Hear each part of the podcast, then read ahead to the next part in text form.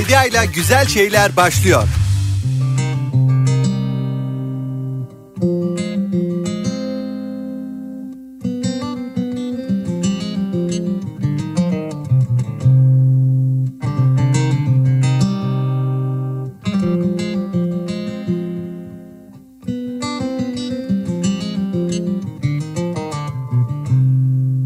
Onun adı senin adın arayıp da bulamadım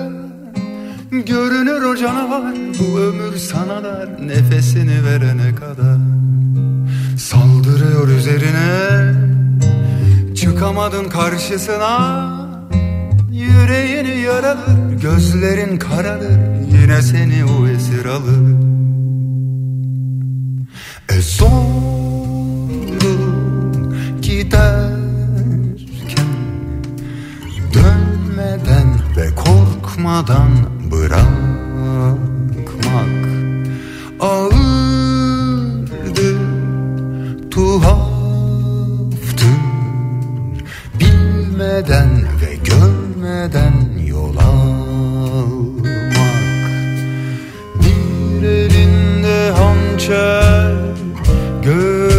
Kalbine sapla İçinde bir dev yatar Sarsılmaz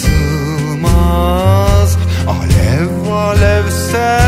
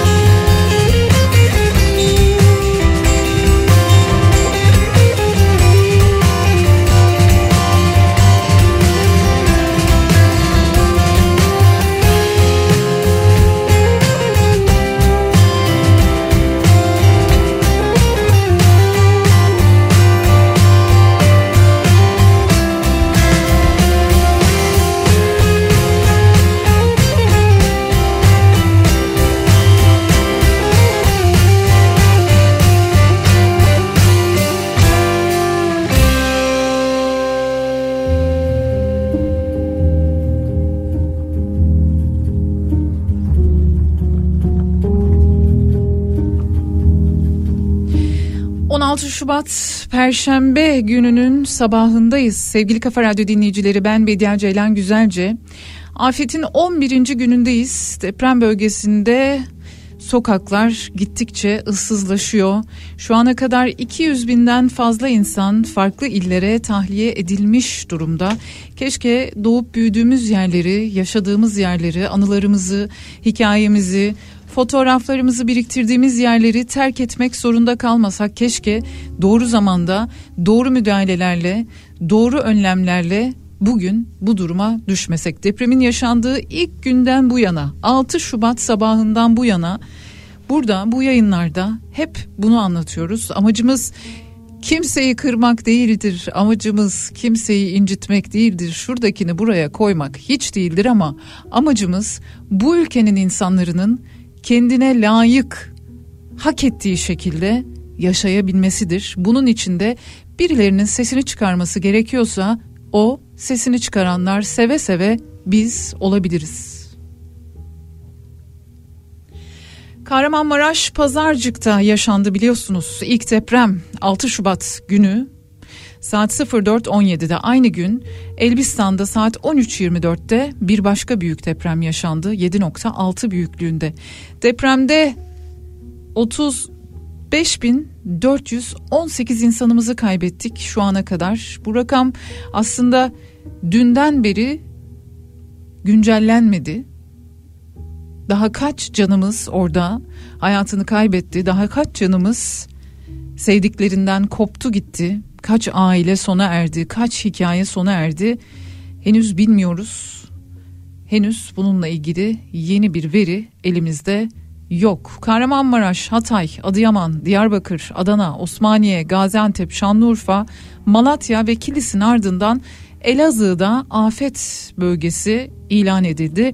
Dolayısıyla o hal kapsamına da alınmış oldu. Bugün telefonla konuşacağımız yine e, konuklarım olacak. Profesör Doktor Aslı Tunç onlardan bir tanesi bir iletişim bilimci. Bilgi Üniversitesi'nde İletişim Fakültesi'nde öğretim üyesi olmasının yanı sıra rektör yardımcısı aynı zamanda. İletişim çok önemli. İlk günden bu yana işte ilk gün e, programda e, konuk aldığım 6 Şubat günü konuk aldığım e, Mansur Hoca vardı. Mansur Beyaz Yürek vardı. E, konuştuk iletişimin dilini iletişimde doğru bir şekilde birbirimize haber ulaştırmanın birbirimizle konuşmanın işte gerek siyasiler olsun gerek sıradan vatandaşlar olsun gerek bizler olalım medya olalım doğru bir iletişimi nasıl yapmalıyız yapmalıydık nerelerde hatalar yaptık işte bunları konuşuyor olacağız. Çünkü iletişimde de eşitlik e, ilkesi söz konusu. E, tabi buralara gelene kadar bizim daha konuşmamız gereken çok şey var ama iletişimi konuşacağız birazcık. En çok ihtiyaç duyduğumuz şey çünkü şu aralar iletişim. Yanı sıra bir psikiyatrist bizimle birlikte olacak.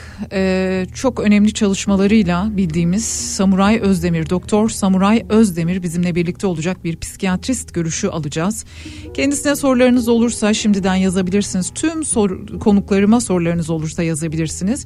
Bir de programın diğer yarısında saat 11'den sonra da yine uzman klinik psikolog e, Gökhan Çınar bizimle birlikte olacak. Ona da sorularınızı yöneltebilirsiniz. Nereden yöneltebilirsiniz?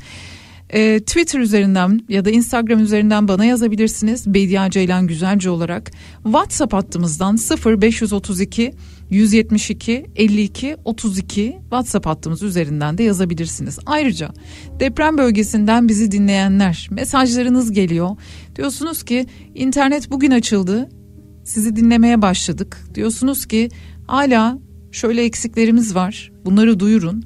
Duyurmamızı istediğiniz ne varsa, söylememizi istediğiniz ne varsa bilhassa deprem bölgesinden dinleyicilerimiz bize yazsınlar duygularını, düşüncelerini, her konuyla ilgili ne paylaşmak istiyorlarsa, bir şey paylaşmak istemiyorlarsa tabii ki o da başımızın üstüne ve tüm Türkiye'den, dünyadan şu an sesimi duyan, bir şeyler söylemek isteyen e, duygularını ifade etmek isteyen, düşüncelerini, fikirlerini ifade etmek isteyen kim varsa bize yazabilir. 0 532 172 52 32. Elbette ilerleyen dakikalarda e, deprem bölgesinden ve Türkiye'den güncel olarak neler paylaşılıyor, neler konuşuluyor onlardan bahsedeceğiz. Ee, en gündemde olan konular var. Onları da konuşuyor olacağız tabii ki. Ee, bir kısa ara verelim sonra e, Aslı hocamızla başlayalım aslında. Aslı Tunç'la birazdan sohbetimize başlayacağız. WhatsApp hattımızı bir kere daha hatırlatayım. 0 532 172 52 32 bekliyorum mesajlarınızı. Çok canımız yanıyor. Çok çok canımız yanıyor. İlk günden bu yana bir taraftan hayatını kaybedenler, ailesi, evi, yaşamı, işi, bildiği ezberi, bir günü geçirme şekli yerle bir olanlar, bir taraftan o acıyı içinde, derininde, kalbinde hissedenler.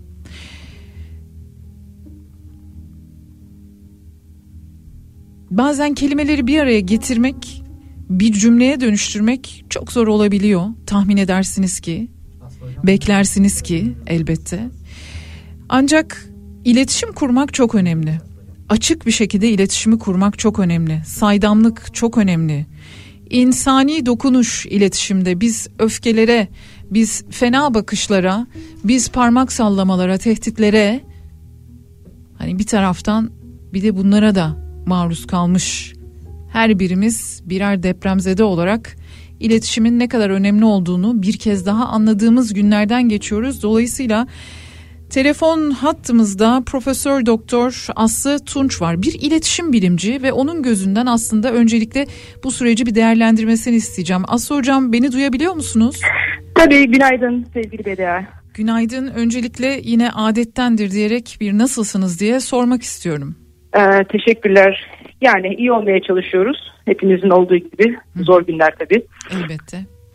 Hocam e, programın başında e, değindim ama e, sizden bir genel olarak şöyle e, depremin bu yaşadığımız afetin 11. günündeyiz. İletişimin ne kadar önemli olduğunu, her anlamda iletişimin ne kadar önemli olduğunu e, bir kez daha gördük, anladık. İletişimimizin kesildiği yerlerde, iletişimimizin yoğunlaştığı yerlerde, iletişimde kullanılan dilde hepsinde bunu gördük. Şimdi bir iletişimcinin gözünden bu süreci şöyle bir değerlendirmeniz gerekse öncelikle neler söylersiniz? Evet, e, bu tip afetlerden sonra iletişimin ne kadar hayati olduğunu da daha iyi anlıyoruz. E, ve ilk e, hayati ve insani dokunuşunu aslında iletişimde arıyoruz.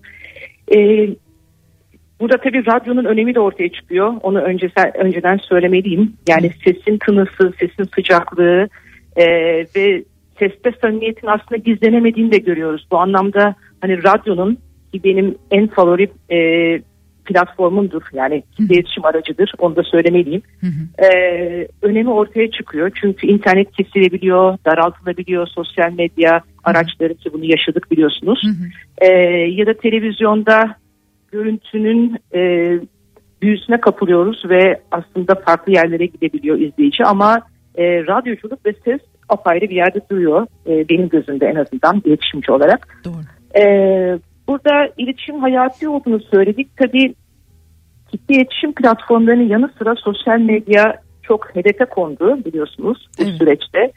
E, elbette sosyal medya çok kaygan bir zemin e, platform olarak ve yatay iletişim sağladığı için e, ilk e, bütün o travmayı geçiren insanların dayanışmasını ya da haber almasını e, öne çıkaran ve herkesin e, bir anlamda sosyal medyaya koştuğu günlerdi bunlar.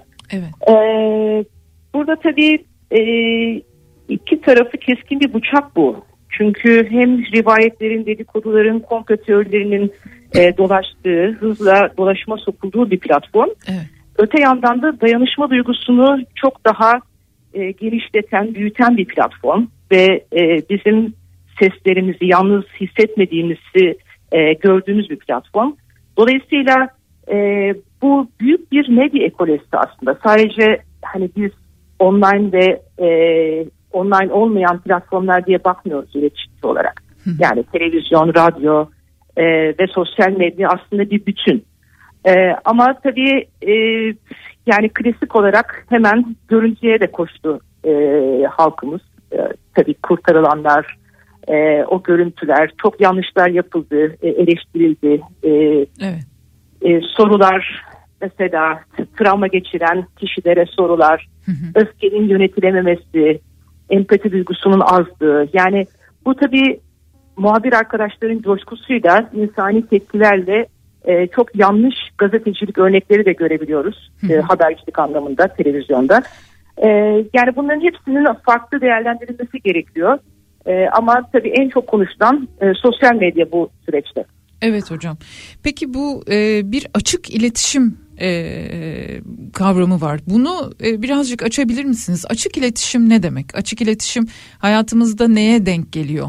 Veya bu konuda biz nerelerde doğru yaptık, nerelerde yanlış yaptık ama önce açık iletişimin ne olduğunu bize bir tanımlar mısınız? E, elbette. Yani iletişim tabii bir e, temel bir insan hakkı. Yani bizim haber alma e, hakkımız var.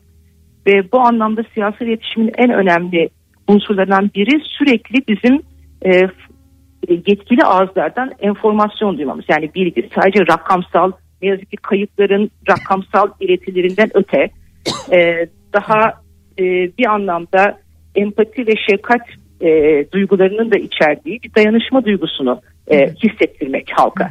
Yani bunu e, tabii bütün travma sonrası liderlerden en büyük beklentidir.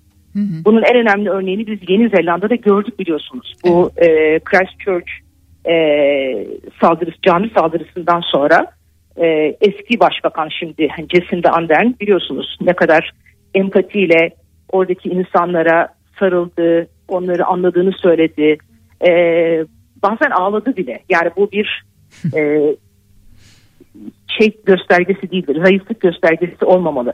Ama saydamlık tabii ne olup bittiğini sürekli kitlelere aktarılması. Yani rakamdan öte neler oluyor, e, kim ne yapıyor, e, bütün bunlar kriz masaları nasıl yönetiliyor, nasıl organize olunuyor. E, daha sonra tabii bütün o erzaklar nerelere ulaştırılıyor.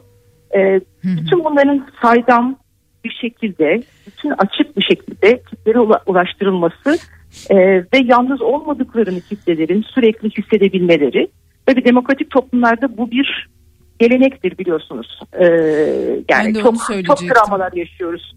Pardon. Yani e, çok özür dilerim lafınızı kestim E, tam yerine denk geldiği için e, bu bir de bir günlük bir mesele değil yani e, o saydamlık dediğimiz şeyi e, soru sorduğumuzda karşımızda bir muhatap muhatabın yanı sıra o soruya cevap ala ala gitmemiz gerekiyor ya yani çocuk çocuk çocukça bir şeyden bahsediyorum size. Siz bir çocuğun sorularını yanıtlamadıkça, yanıtlamadıkça o sorular onda büyüyor, büyüyor ve başka bir şeye dönüşmeye başlıyor. Artık cevap alamayan bir çocuk başka bir karakter geliştirmeye başlıyor. Dolayısıyla yani o cevapları daha önce yaşadığımız felaketlerde, iyi günde, kötü günde soruların cevaplarını alamadıkça da o saydamlıktan, açık iletişimden uzaklaşmış oluyoruz. Dolayısıyla da bir güven problemi çıkıyor. Bu sefer bilgi verildiğinde de ondan şüphe etmeye başlıyoruz. Yani e, bu biz e, kafamız veya mental olarak e, farklı bir yerde olduğumuz için değil, bu bu iletişimin sağlıklı yapılamamasından kaynaklanıyor galiba. Elbette bu bir demokrasi meselesi. Yani belirsizlik ortamını siz ne derece azaltıyorsunuz, minimize ediyorsunuz. Özellikle bu afet dönemlerinde e, kitlesel ölümlerden sonra mesela terör saldırılarından sonra ya da e, her türlü aslında doğal afetten sonra biz sürekli bu belirsizliğin ortadan kalkmasını istiyoruz yurttaşlar olarak. Yani neler oluyor E, ve bize gerçekten doğru cevaplar, eğilip bükülmeyen datalar, e, verilmesini bekliyoruz elbette. Ama bu dediğiniz gibi bir sürecin parçası. Yani bu bir e, demokrasinin bir unsuru. E, ama bu tabii bu dönemlerde çok daha kristalize oluyor, çok daha görünür oluyor. E, ve biz ne yazık ki e, güven sorunu yaşıyoruz bunun sonucunda. Kesinlikle öyle ve saydamlık meselesi aynı zamanda o da bunun kapsamına giriyor değil mi hocam? İletişimde saydamlık dediğiniz şey. Elbette. Şimdi sosyal medyaya bizim yüzümüzün dönmesinin bir nedeni var. E, şimdi herkes Twitter'a bakıyor. Twitter tabii ya da başka sosyal medya mecralarına bakıyor. Yani kutuplaşmanın aslında e, bir zemini de e, çok dediğim gibi daha önce kaygan bir zemin olduğu için e, orada öfkenin birikimi, işte e, bir takım e, kötücüllüğün de üretilmesi, yalan haberin, teyitlenmemiş, teyit, e, yapılmamış haberlerin e, dolaşıma sokulması vesaire. Bu ortam olduğunu biliyoruz biz. E, ama bu ortama e, izin veren de bu belirsizlik ortamı oluyor. Biz bu saydam iletişimi yaşam, e, yaşarsak zaten e, bu tip e, komplo teorilerine ya da rivayetlere, dedikodulara e, inanmadan hayatımızı sürdürebiliriz. Çünkü e, saydamlık evet elbette e, çok önemli. Ee, ancak denetimsiz bir şekilde yani denetimden kastettiğimi dinleyicilerimiz ne demek istediğimi biliyorlar. Yani e, bu telefonlar herkesin elinde. Üstelik e, veya işte o telefonlardaki aplikasyonlar, o görüntülerin yayınlandığı aplikasyonlar herkesin elinde. Çocukların da elinde, yetişkinlerin de elinde, yaşlıların da elinde. Ve e, aslında ruhen e, bedenen bunları görmeye hazır olup olmadığını bilmeden insanlar da buna, buna maruz kalmış da oluyor bir taraftan. Bu da işin farklı bir boyutu, farklı bir tarafı. Ne yazık ki öyle. Yani Çünkü bir yandan da bir parçası çok... olmak istiyoruz haliyle. Evet. evet.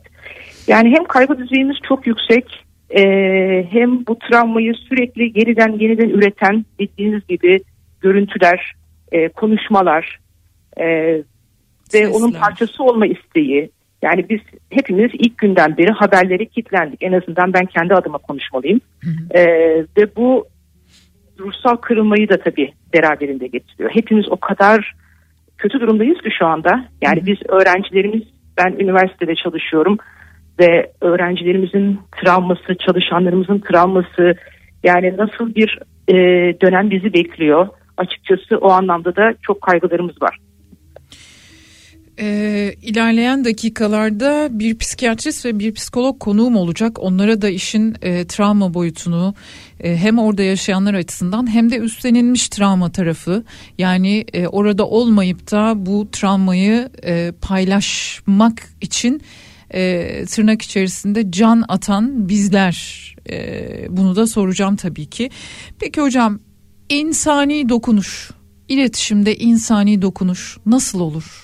Çünkü ben bunu çok sorguluyorum. 11 gündür yani zaten sorguluyordum da 11 gündür günden güne daha çok sorguluyorum. Yani e, bulduğum yerler var tabii ki o insani dokunuşları ama e, bulamadığım yerler de var. Ne demek insani dokunuş iletişimde?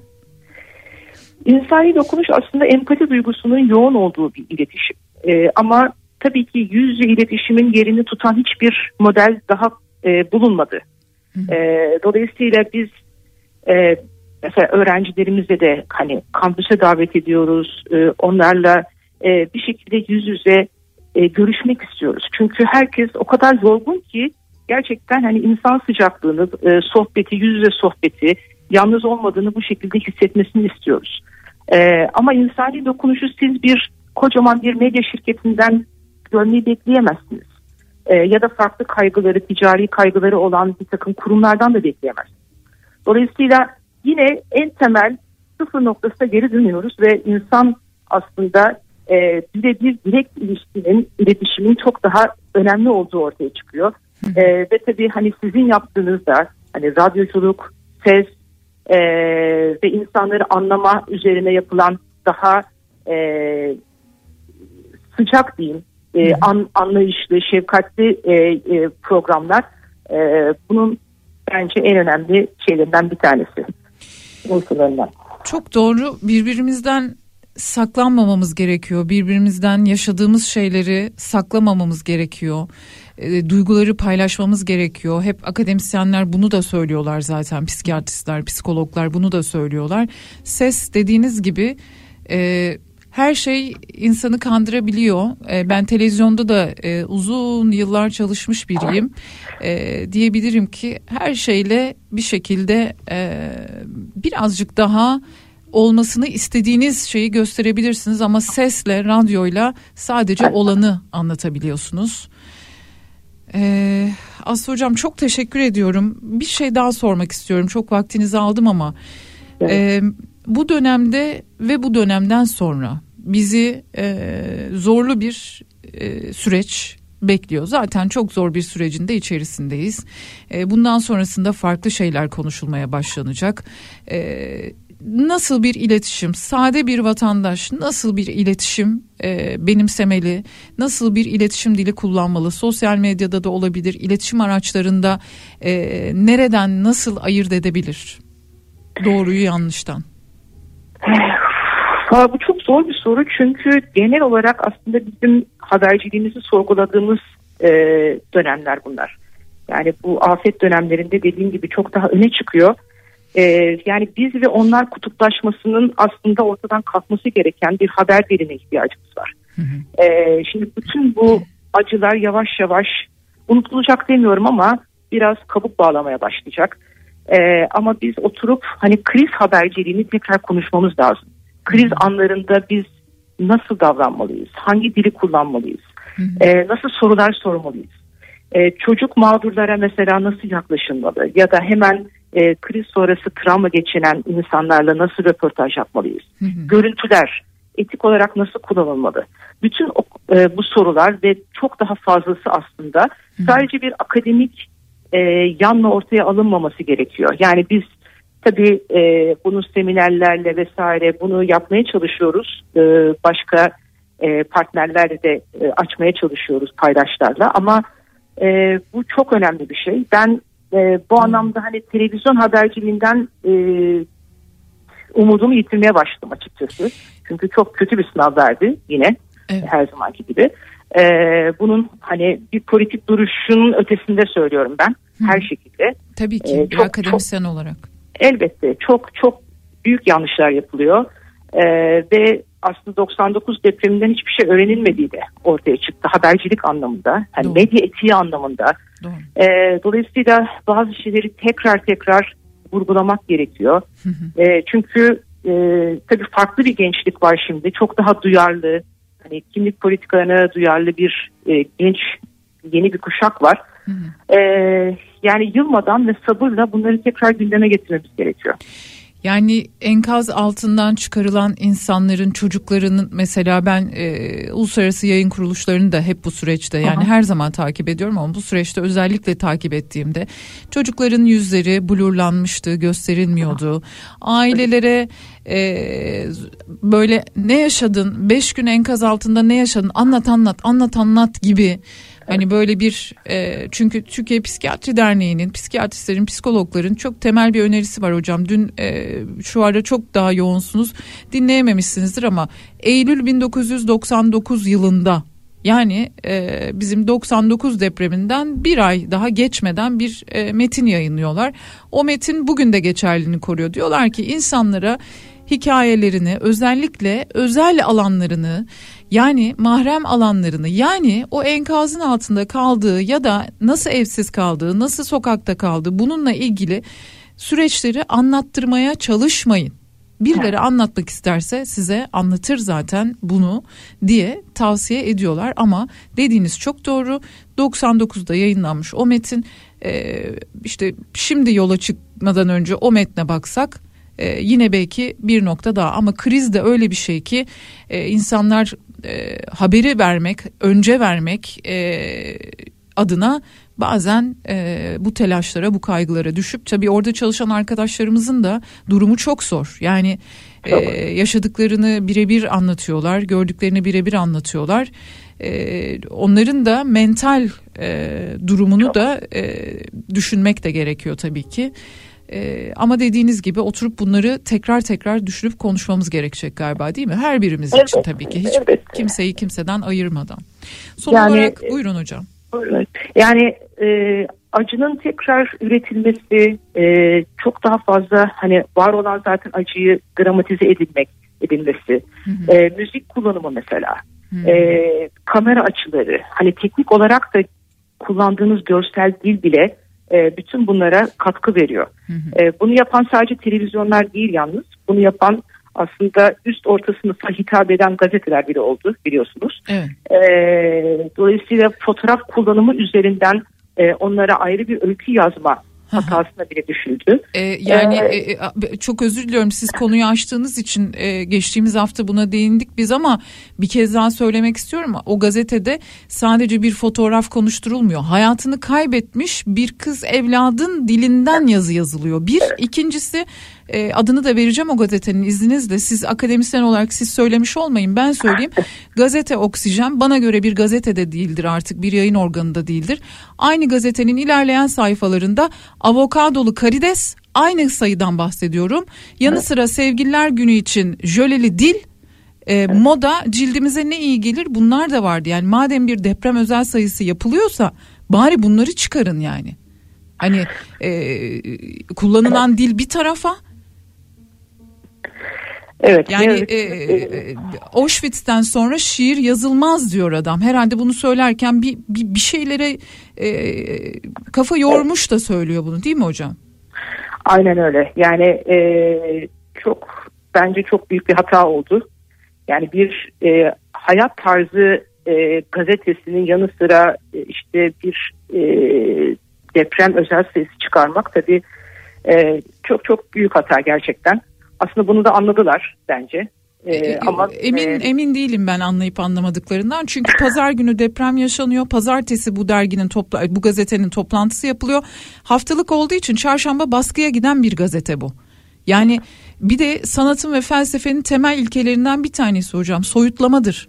Yani acıdan kendini soyutlayabilmelisin ki yani bundandır ki biz bugünün romanını bugün yazamayız. Bugünden 20 yıl sonra ancak yazabilmeye başlarız.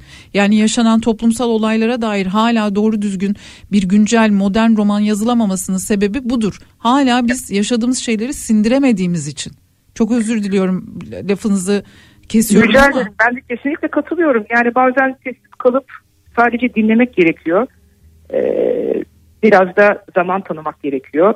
Ee, yani bu kadar acının üzerinden prim yapmak ya da dramatize etmek e, çok evet en azından yakışıksız kaldı o kadar söyleyeyim. Peki hocam çok değerli bilgiler paylaştınız bizimle. Ee, ilerleyen günlerde yine bir araya gelelim ve e, bu konuları konuşalım. Bakalım başka ne hatalar yapacağız, nerelerde kendimizi düzeltmemiz gerekecek. Onlarla ilgili de e, fikirlerinize, önerilerinize çok e, ihtiyacımız olan bir dönemdeyiz. Profesör Doktor Aslı Tunç bizimle birlikteydi.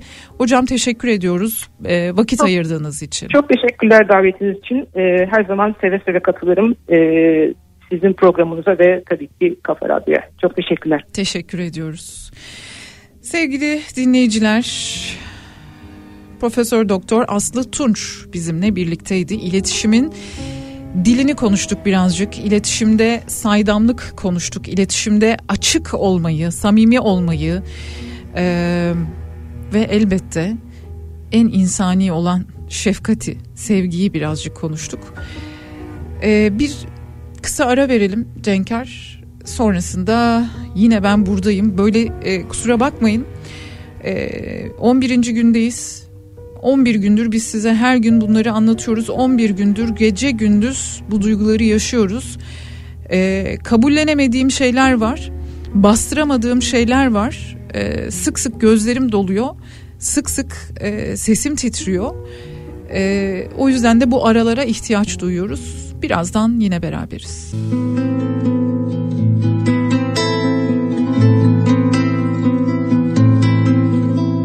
Sizin olanıza inandım Sizin borunuzuma inandım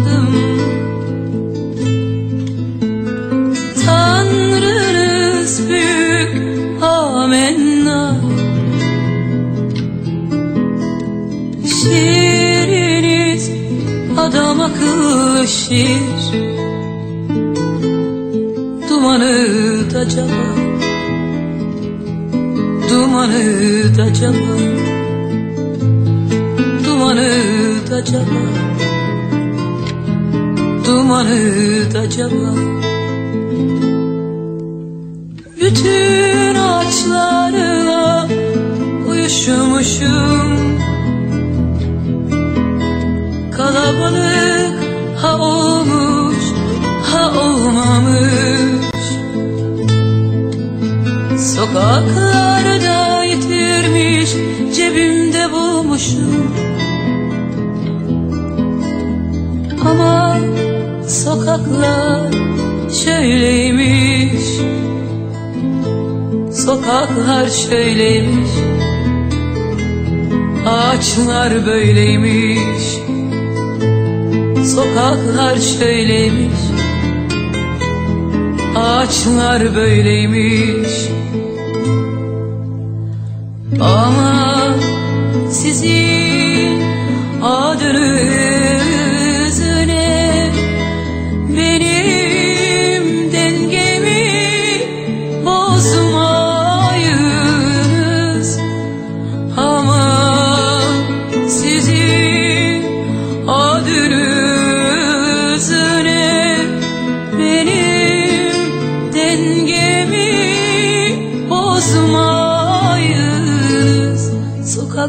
şöyleymiş.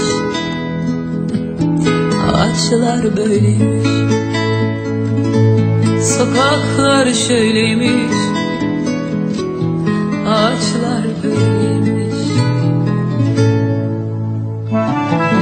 Aşkım da değişebilir gerçeklerim de Pırıl pırıl dalgalı bir denize karşı Yan gelmişim diz boyu sulara.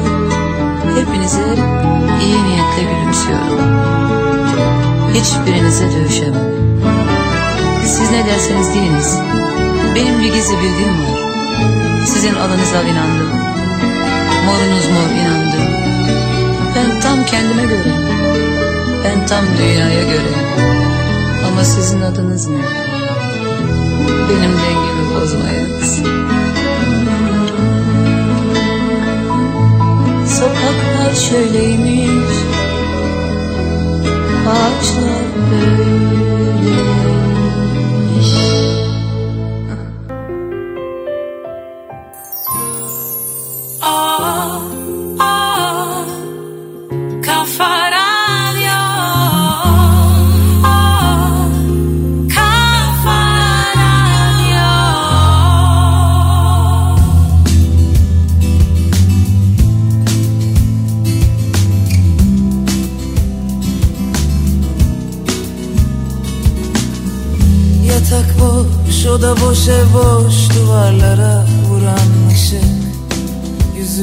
karanlık. Yine mi sen bayram günü gibi gelen?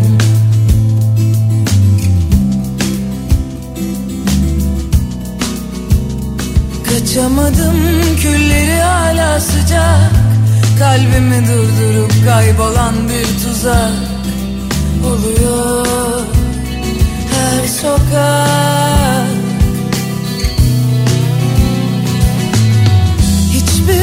şey istemedim.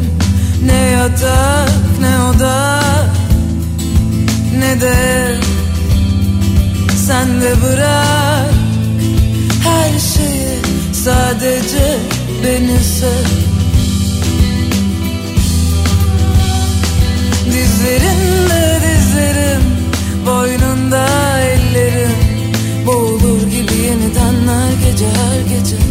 Doğalım mı sevgilim Doğalım mı sevgilim Doğalım mı sevgilim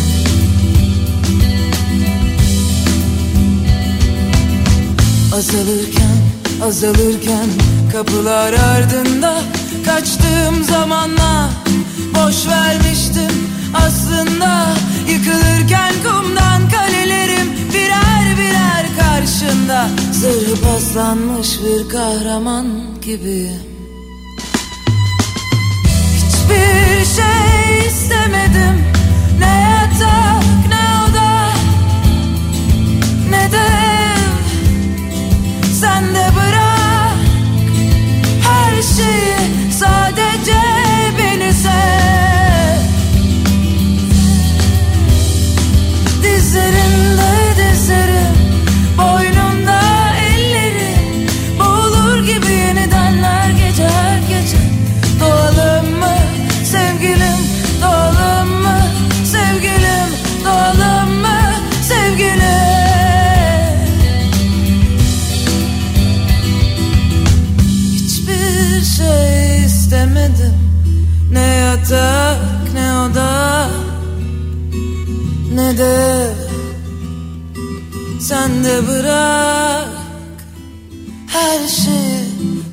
Sadece Beni sev.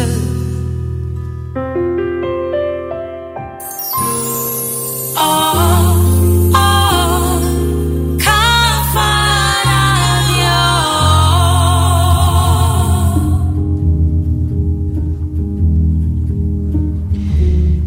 Devam ediyoruz. Saatlerimiz 10.43'ü gösteriyor. Birazdan Doktor Samuray Özdemir bizimle birlikte olacak çok başarılı çalışmalara imza atmış bir psikiyatrist sorularınız varsa 0532 172 52 32 WhatsApp hattımıza yönlendirebilirsiniz. Bu arada dönüp şöyle sizlerden gelen mesajlara bir bakmak istiyorum.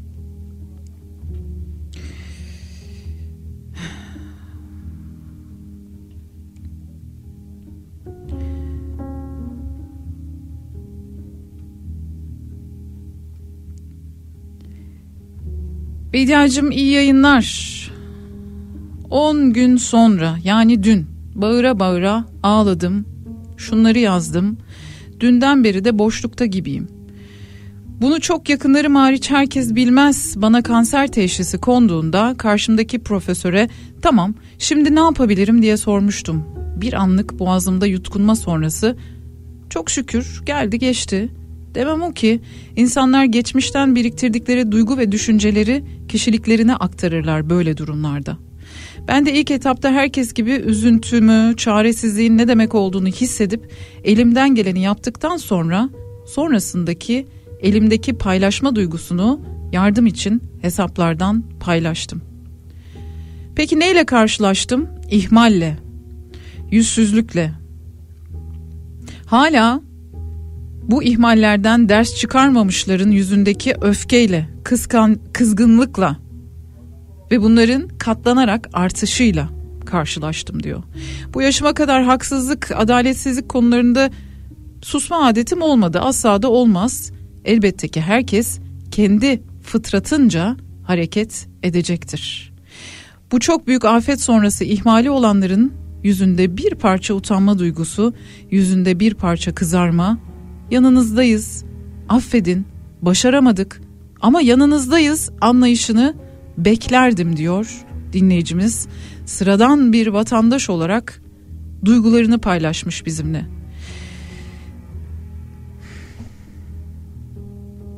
Teşekkür ediyoruz mesajınız için. Bugün depremin 11. günündeyiz. Bina güvenlikleri işte bundan sonrasında nasıl olacağı ile ilgili konuşulmaya başlandı. Henüz yaralar sarılmamışken. Şimdi ee,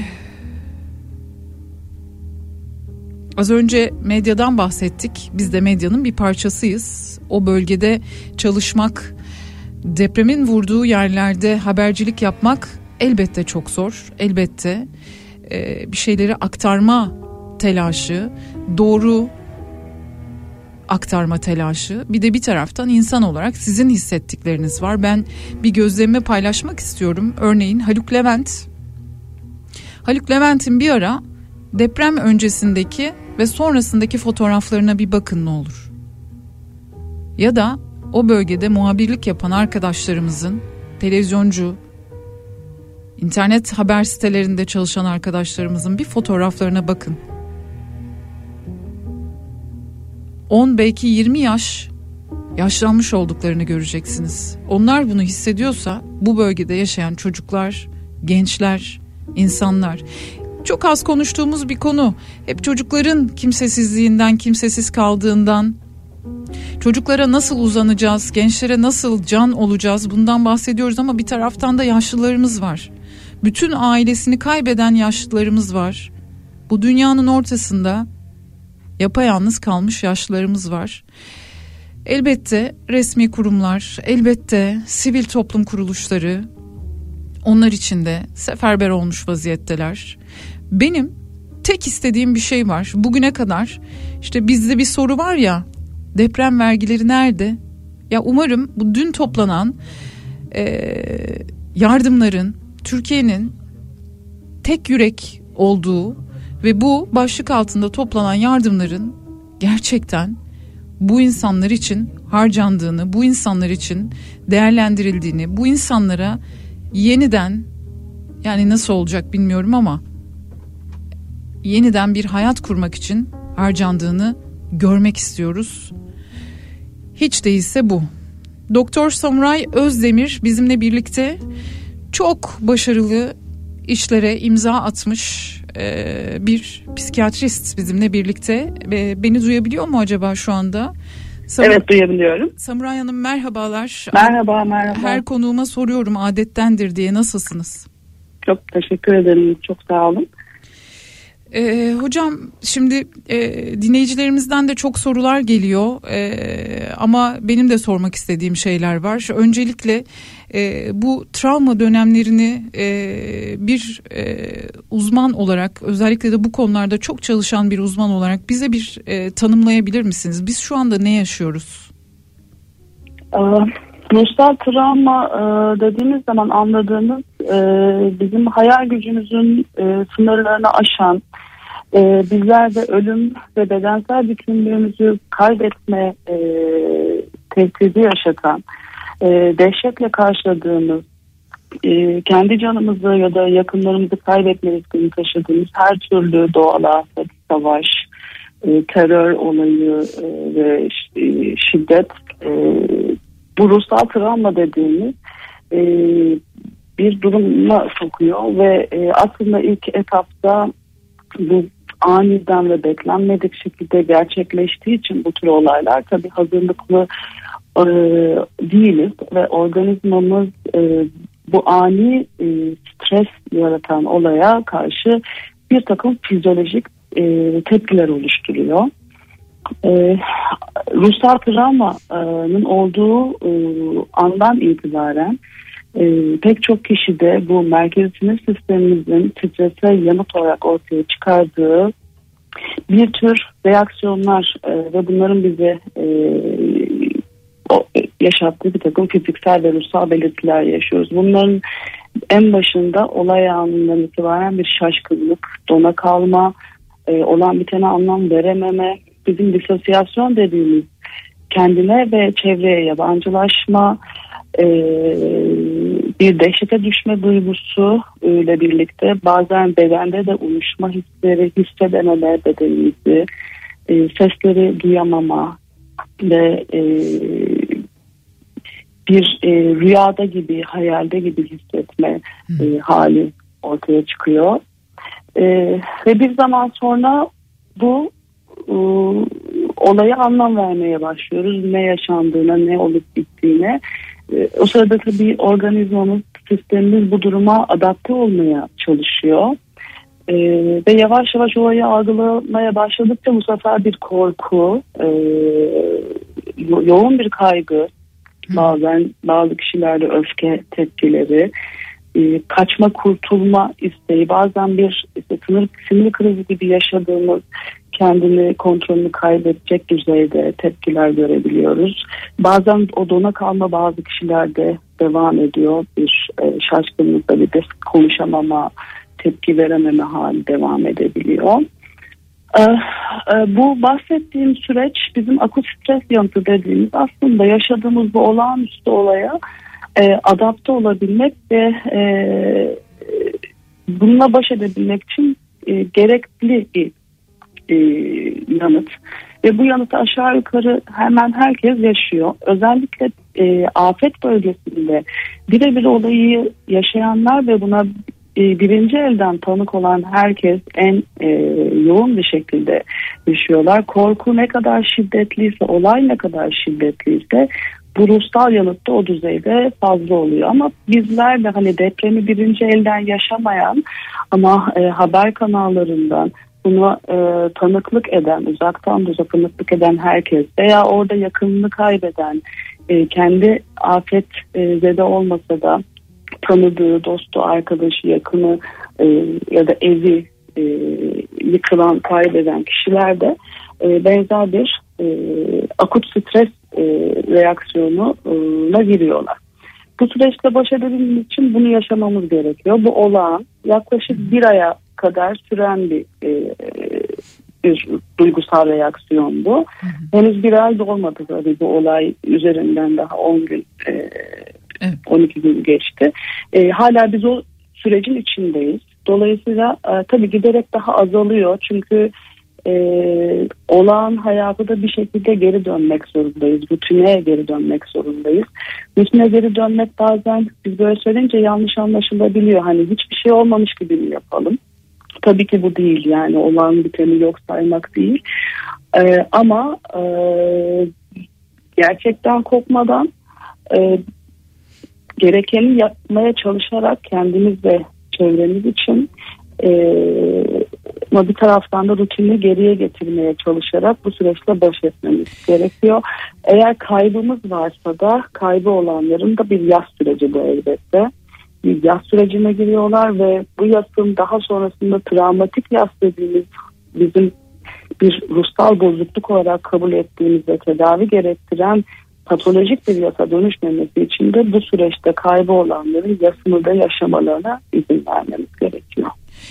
Peki bunu konuşmak yani şu an e, değil sanki e, bir şey yerleşti içimize e, ve o orada kalacak. Tabii ki e, toplumsal olayların böyle etkileri vardır e, diye düşünüyorum. Hani estağfurullah sizin e, adınıza konuşmak gibi değil ama. Rica ederim. E, ben mesela sokaklarda çocukları gördüğümde sanki daha e, hayat normale dönüyor gibi veya üniversitelerde açık olup da gençlerin okullarına gittiğini bildiğimde sanki biraz birazcık daha yani bunu e, acı bir yerden söylemiyorum kötü bir yerden söylemiyorum. Tamamen sade sıradan bir insan olarak söylüyorum.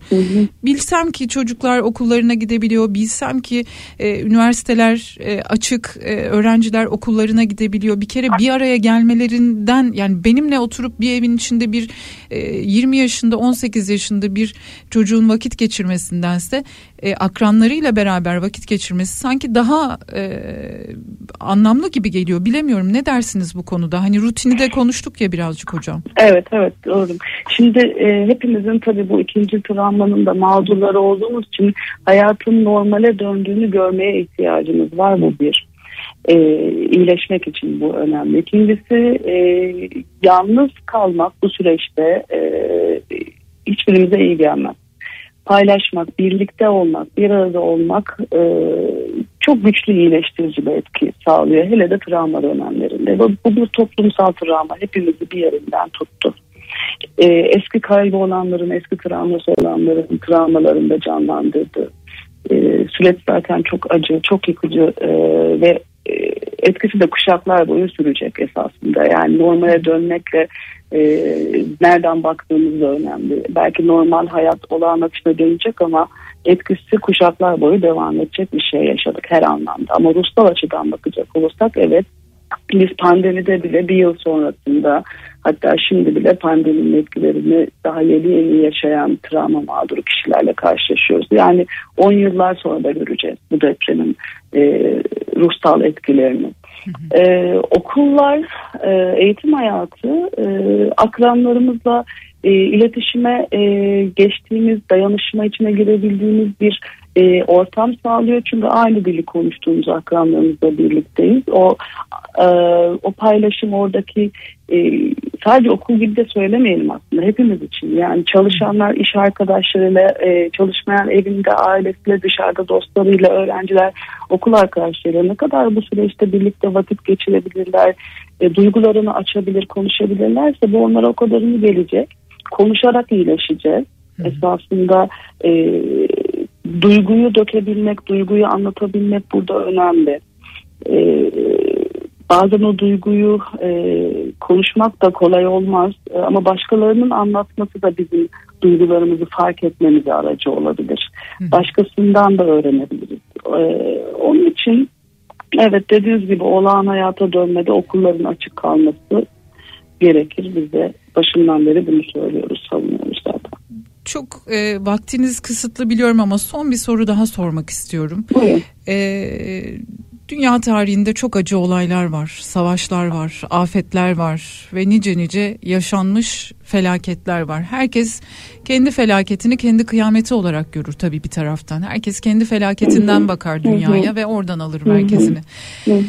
Ee, ha- bu- bunu konuşmak, bunu konuşmaktan kaçınmak e, doğru değil değil mi? Yani bir çünkü bir köşede bir bakıyorum bir arkadaşımız ağlıyor, bir köşede bir bakıyorum e, bir arkadaşımız gülüyor. Yani bunlar hepsi hayatın içerisinde var oluyor.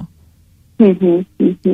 Yani travmayı konuşmak, e, ne kadar konuşmak, nerede konuşmak, ne konuşmak aslında biraz hani daha geniş perspektiften bakmak lazım. Çünkü bir travma mağdurunun travmasını konuşması o kadar kolay değil. Değil. Travma terapilerinde bile daha ilk seansta hadi anlat tarafı, travmanı denmiyor. Yani kişinin onu anlatabilecek, bunu bununla yüzleşebilecek e, hale gelmesi için bile bazen aylarca çalışılıyor terapilerde. E, belki travmayı anlatmak değil de travmayı ma travma mağduru olan kişi konuşma ihtiyacı içindeyse eğer biz biz dışarıdan gözleyen ve dinleyen grubun müdahale etmeden onun istediğini istediği kadar anlatmasına belki izin vermemiz. Hani içini dökme e, ve o sırada onun yanında olduğumuzu e, ve güvende olduğunu ona fark ettirerek bunu söyleyerek. Ama hani e, detay sormayarak ne yaşadın ola- olayın detaylarını kurcalamadan Magazine girmeden. Elbette yani orada merakımızı biz dinleyip o kişi ne kadar ne anlatmak istiyorsa müsaade edip hiç müdahale etmeden sessizce sükunetle dinlemek. Bence en işe yarayan e, yolu bu işin. E, Ama konuşmak istemeye de hadi anlat rahatlarsın demememiz gerekiyor. E, onun da sessiz kalma, konuşmama e, arzusuna saygı duymamız gerekiyor. Çünkü e, travmayı konuşmak da kolay değil ve kişi bunu konuşmaya hazırsa ki burada travmayla kastım hani bu afet e, biz birebir birinci elden yaşayan e, bir kaybı olur ya da olmaz ama hani e, özellikle afetzedelerden bahsediyorum. Peki çok teşekkür ediyoruz bize vakit ayırdığınız için yoğun bir programdasınız biliyorum. ederim. İlerleyen günlerde umarım daha uzun uzun e, e, sorularımızı size yöneltebileceğimiz bir vakitte e, yaratabiliriz, bulabiliriz hocam. E, Doktor Samuray Özdemir bizimle birlikteydi hocam. Son olarak söylemek istediğiniz bir şey var mıdır? Eklemek istediğiniz bir şey var mıdır? Ee, bu e, travma hepimizin travması hep birlikte aşacağız. Ee, bu dayanışmayı koruyalım e, ve e, ve bunu sürdürelim. Yani bu bugün de kalmasın. Çünkü dedim ya kuşaklar boyu etkisi devam edecek e, bir olay yaşandı ki bizim ülkemizde bir travma ülkesi zaten. Yani coğrafi konumumuz sebebiyle çok fazla doğal afet yaşıyoruz. Bir dolu başka e, işte pandemi vardı iki sene önce tamam o bütün dünyayı etkiledi ama e, terör saldırılarını ve başka mevzuları düşürürsek yani zaten bizim ülkemizde herkes hayatının en az bir defa bir ruhsal travma yaşayacak. bu e, dolayısıyla bu bu ülkede e, madem biz hepimiz bir şekilde mağdur oluyoruz e, tek bir olayda kalıp kısa bir süre değil bu dayanışmayı sürekli e, devam ettirmeye çalışalım bence. Bunu Bunun huy, sürdürülebilir olması önemli evet. huy edinmeye çalışalım. Çok teşekkür ediyoruz. Bu arada Doktor Samuray Özdemir'in paylaşımlarını e, çok doğru ve çok kritik zamanlarda çok önemli uyarılarda bulunuyor. Sosyal medya hesapları üzerinden Twitter ve Instagram adresleri üzerinden de takip edebilirsiniz. Ben kendi adıma takip ediyorum. Çok da e, benim için zihin açıcı öneriler, bilgilendirmeler yapıyor kendisi. Teşekkür ederiz hocam. Sağ olun. Ben İyi ki ederim. varsınız. İyi yayınlar. Çok Teşekkür sağ olun. ediyoruz. Teşekkürler.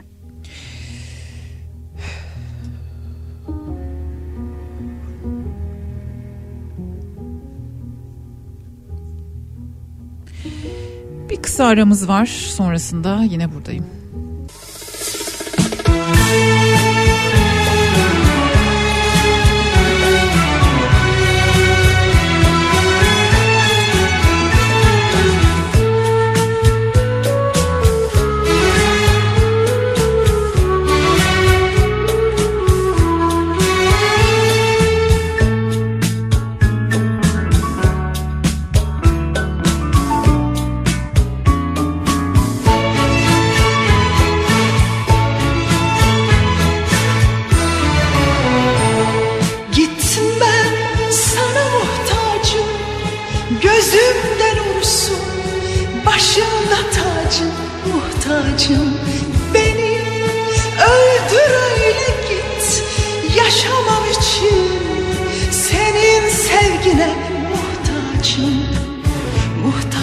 Sözlerine Muhtacım gözlerine Uzattım ellerimi Muhtacım ellerine gitme.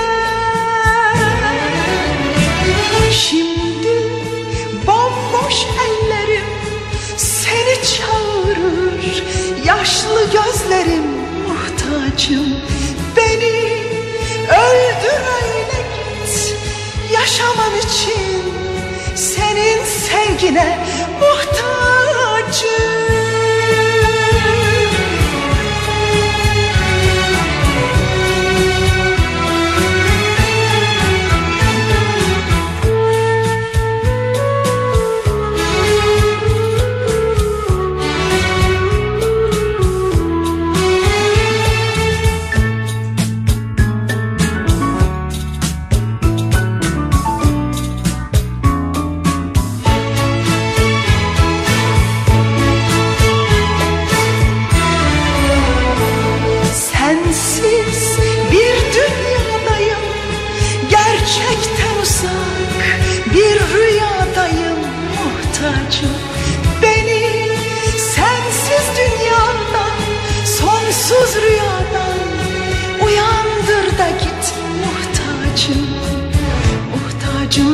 ellerine Muhtacım gözlerine Ruhumu ısıtacak Sımsıcak nefesine gitme.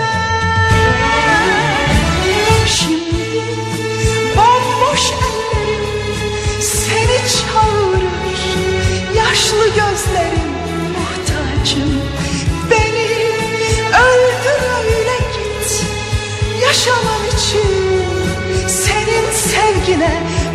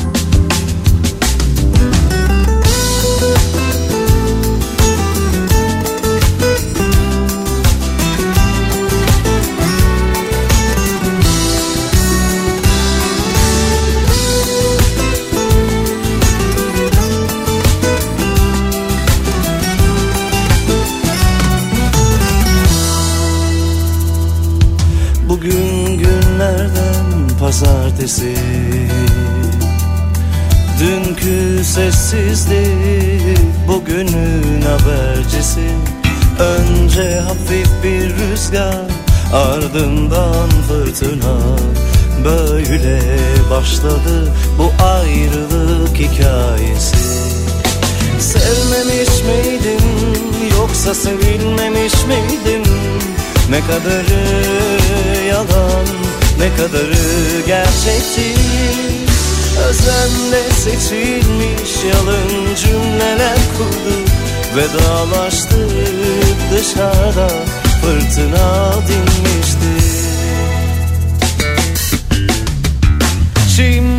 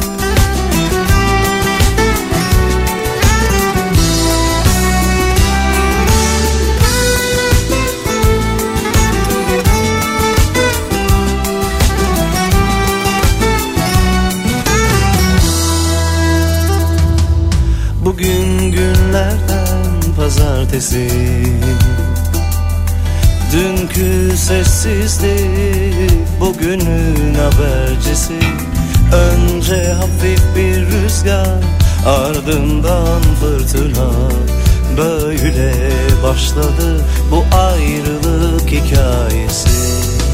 Sevmemiş miydim yoksa sevilmemiş miydim? Ne kadarı yalan ne kadarı gerçekti Özenle seçilmiş yalın cümleler kurdu. Vedalaştık dışarıda fırtına dinmişti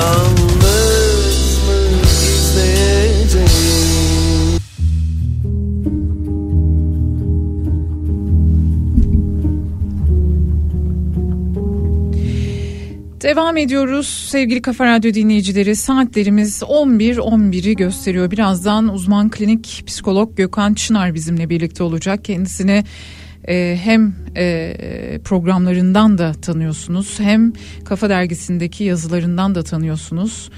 Şimdi e, ona bağlanana kadar bir mesaj okumak istiyorum sizinle.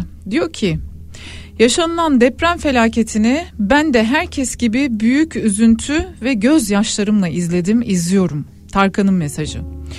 Biliyorum çok kez altı çizildi ama ben de söylemeden edemeyeceğim. Deprem ülkesi olan memleketimizde yetkili merciler bilim insanlarının uyarılarına kulak verseydi ve gerekli önlemler önceden alınsaydı depremin verdiği tahribat bu boyutta yaşanmayacaktı. İhmalkarlığın bedelini bu millet yine canıyla ödedi. Milletçe içimiz yanarken herkes tek yürek olmuşken arama kurtarma ekipleri, sivil toplum kuruluşları ve vatandaş günlerdir canla başla umutların sönmemesi için mücadele ederken yetkililerden kimse samimi bir üzüntüyle elini kalbine, vicdanına koyup kabul etmiyor bu sonucun hatalarını, ihmalkarlığını. Aksine binlerce insanın ölümünden sorumlu olanlar değil, yardıma koşanlar ateşe veriliyor, inanılır gibi değil.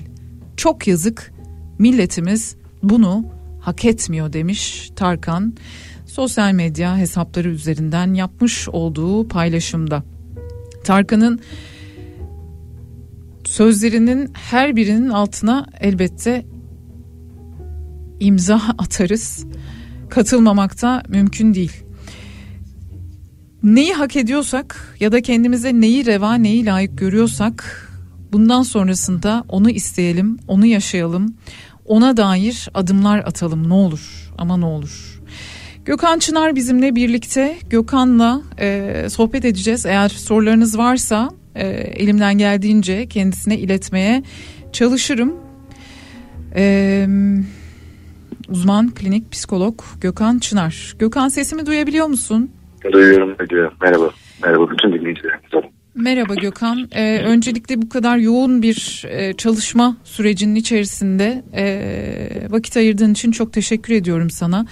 Her Tabii konuğuma olduğu gibi sana da adettendir diyerek soruyorum. Nasılsın? Ee, biraz karışık herkes gibi. Ee, yani tabii ki çok üzgünüm. Ama hani üzüntü e, bugünlerde çoğumuz gibi benim de gösterdiğim çaba o. Üzüntü bir çaresizliğe ya da bir kilitlenmişliğe sebep olmasın diye e, ne yapabilirim kendi adıma bireysel olarak meslek adına e, biraz aslında bunun için de koşturuyorum şu anda. En çok desteğe ihtiyaç duyan insanlar için. Sonra aslında kilitlenip kalmanın bireysel olarak da toplumsal olarak da e, hepimize e, aslında kötü geleceğini bilerek de çaba gösteriyorum ben de kendi adıma. Karışığım. e, yer yer e, belki işte e, son geçtiğimiz günlerde oldu ya enkazdan biri çıktığında umutlanıyorum. E, çok uzun zamandır çağrısını yaptığımız bir yardım gittiğinde umutlanıyorum. Ama çok üzgünüm Bediye. Çok üzgünüz genel olarak hepimiz aslında. Kesinlikle öyle. Bunları tabii ki soracağım. Ee, şimdi ilk günden e, bu yana e, bir his var. O his de şu. Şimdi bir yandan sosyal medya, bir yandan e, televizyon, bir yandan radyo. E, dün bir dostumla sohbet ederken aramızda şöyle bir konuşma geçti. Sanki ekrandan başımı, gözümü bir an çevirsem birinin birine daha bir şey olacakmış gibi. Yani izleyerek sanki o insanların kurtulmasına e, yardım etmeye çalışıyorduk gibi hissediyoruz diye bunları konuşuyorduk dün bir dostumla bir arkadaşımla. Şimdi e, elbette işte senden önce e, Samuray Hoca e, bizimle birlikteydi Samuray Özdemir. E, onunla biraz travma e, sürecini konuştuk ama ben bir şunu sormak istiyorum öncelikle. Siz neler yapıyorsunuz? Nasıl e, örgütlendiniz? Nasıl e, planlama yaptınız ve e, nasıl bir şu anda yardım ve destek süreci içerisindesiniz?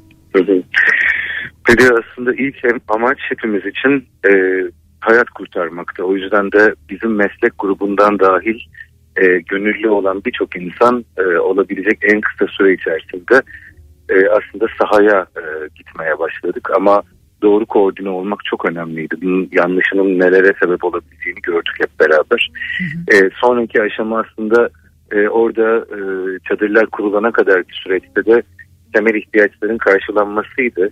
O yüzden de bunu e, en iyi ulaştırabilecek kurumlarla ben de birçok meslektaşım da beraber çalıştık e, süreç içerisinde. Yani e, psikolojik müdahalelere girmeden önce aslında biliyorsun ihtiyaçlarımızın da sıralamasına baktığımız zaman önce hayatta kalmak, sonra var olan koşullarda güvende olmak e, ve daha sonrasında da her insan hakkı gibi elbette depremden e, sonra hayatta kalan, yakınlarını kaybeden ya da buna birebir maruz kalmış insanların e, yine aslında değer, sevgi, yeterlilik olabildiğince aidiyet ihtiyaçlarını karşılayabilmek için e, temel e, ihtiyaçlarına ulaşabilmelerini sağlamakta sebep.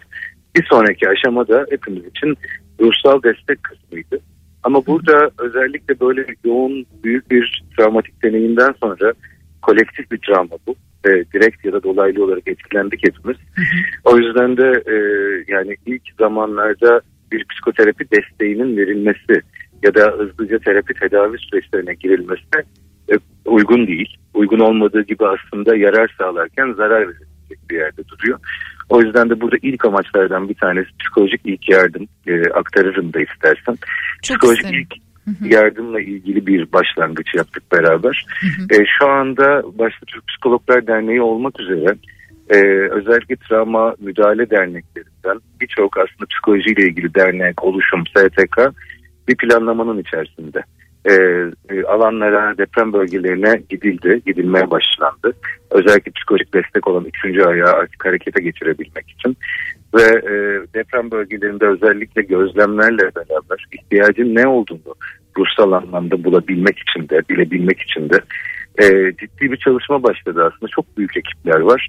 Çünkü yüzlerce psikolog, psikolojik ilk yardım müdahalesi ve sonrasındaki aşamada da aslında e, grup ya da bireysel destek süreçlerinin başlaması için ciddi bir planlama yapıyor şu anda. Ve e, sahada şu anda Kahramanmaraş'ta, Adıyaman'da, Hatay'da, Gaziantep'te depremden etkilenen tüm bölgelerde meslektaşlarımız var. E, ve belli oluşumlarla beraber bu psikolojik ilk yardım sürecini başlatmak, kurulmakta olan e, çadırlarda sonra çadır kentler olacak onlar. Sonra konteyner kentlere evrilecek. Tüm buralarda da aktif olarak var olmak ve destek sistemin içerisinde dayanışma sistemin içerisinde olmak için hem de yetkili kurumlardan izinler de alınarak, alınarak bir süreç başlattık. Biz çok ciddi e, belki günde birden ikiden daha fazla koordinasyon toplantılarıyla sürece başladık ve sonraki aşamalara hazırlanıyoruz. Psikolojik ilk yardım ne demek Gökhan? Psikolojik ilk yardım aslında e, tabii bizim meslek açısından söyleyerek başlayayım. E, bütün mesleki birikimimizle beraber insan doğasının e, tüm durumlara verdiği tepkileri, e, aynı zamanda e, kayıba, yasa, travmaya verdiği tepkileri bilen uzmanların e, bu travmatik deneyimlere birebir maruz kalmış insanların bütün bilgi birikimleriyle ama önce vicdanları ve insanlıklarıyla yanında olması demek. E, sadece mesleki bir rolün altını çizmiyorum. Psikolojik ilk yardım e, bunu yaşamış olan insanların yanında durup onlarla beraber duymak, susmak, konuşmak, ağlarken yanında eşlik etmek, ben şu anda buradayım diyebilmek, korkusunu, öfkesini, suçluluğunu, üzüntüsünü, acısını onunla beraber yan yana doğru bir temasla beraber duyabilmek demek. Ama özellikle hepimiz sahanın deprem bölgelerinin her yanında olamadığımız için diğer taraftan psikolojik ilk yardımla ilgili halkı, insanları bilgilendirmek de yani bir AFAD görevlisini de, bir gönüllüyü de orada e, bilmiyorum yemek servisinde insanlara destek olmaya çalışan, başka alanlarda insanların yanında olan birçok insana da psikolojik ilk yardımı anlatmaya çalışıyoruz. Diyoruz ki büyük umutlar vermeyin insanlara. Ezber cümleler etmeyin insanlara. Her şey çok güzel olacak. Her şey geçecek. Şükür hayattasın. Bunları söylememek lazım değil mi? Kesinlikle öyle çünkü bunlar e, hiçbir acıya temas edebilecek cümleler olmadığı gibi aynı zamanda kötü niyet taşımasa bile umut tacirliği tarafı var. Çünkü yarın öbür gün yanında ne kadar olduğumuza dair söz veremeyeceğimiz bir insana geleceğe dair büyük vaatler vermenin büyük sıkıntıları var. Ya da sen neler atlattın bunu da atlatacaksın. Ee, bak hayattasın şükret. Ya da e, o insanın mizacını varoluşunu bilmeden şimdi birazcık kendini bırakma zamanı. Şimdi ağla istersen yıkıl biraz.